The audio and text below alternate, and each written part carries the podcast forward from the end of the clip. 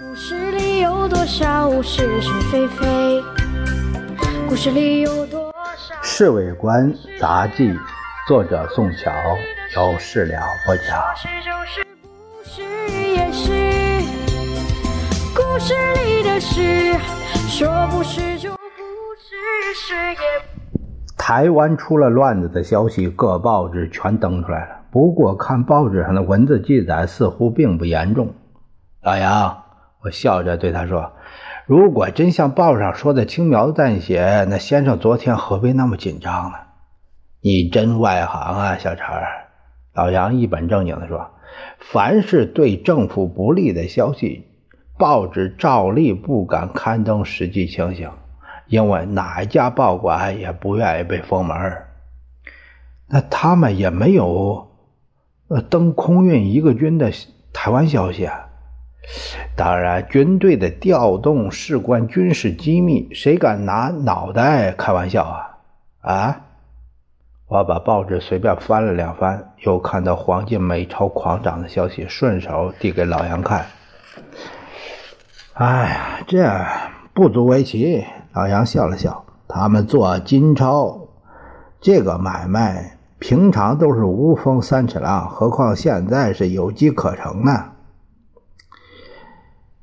呃，我们是不是可以也做他一笔啊？太晚了。老杨摇摇头，如果在台湾事变发生之前就大收美钞，现在已经捞一笔了。可是谁也不是诸葛亮啊。这哪能是这这未卜先知啊？不过我猜想，一定还是有人发财。老杨向我眨眨眼就在这会儿，外交部长王世杰忽忽然来到官邸，报告主席。王世杰这王矬子看见先生，连忙就说：“呃，司徒大使刚才到了外交部。”你对于台湾事变表示深切关切。呃，怎样对他说？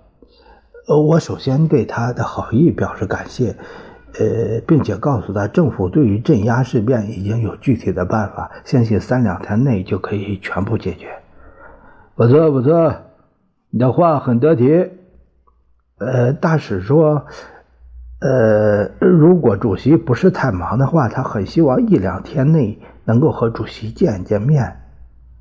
啊，没问题，随便什么时候都可以。我不忙，我不忙。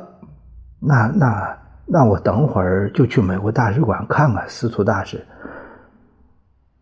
不知道主席呃预备约定他哪一天见面？那明天好了，明天下午四点。王世杰唯唯承诺，他问明先生没有什么别的吩咐就走了。他刚走，陈诚就来个电话给先生，大概是报告调动军队的事情。先生听了电话之后，脸上露出了高兴的那神情，回头对夫人说：“来了，下盘棋可好？”不是，故事里。的事，说是就是，不是也是。故事里的事，说不是就不是，是。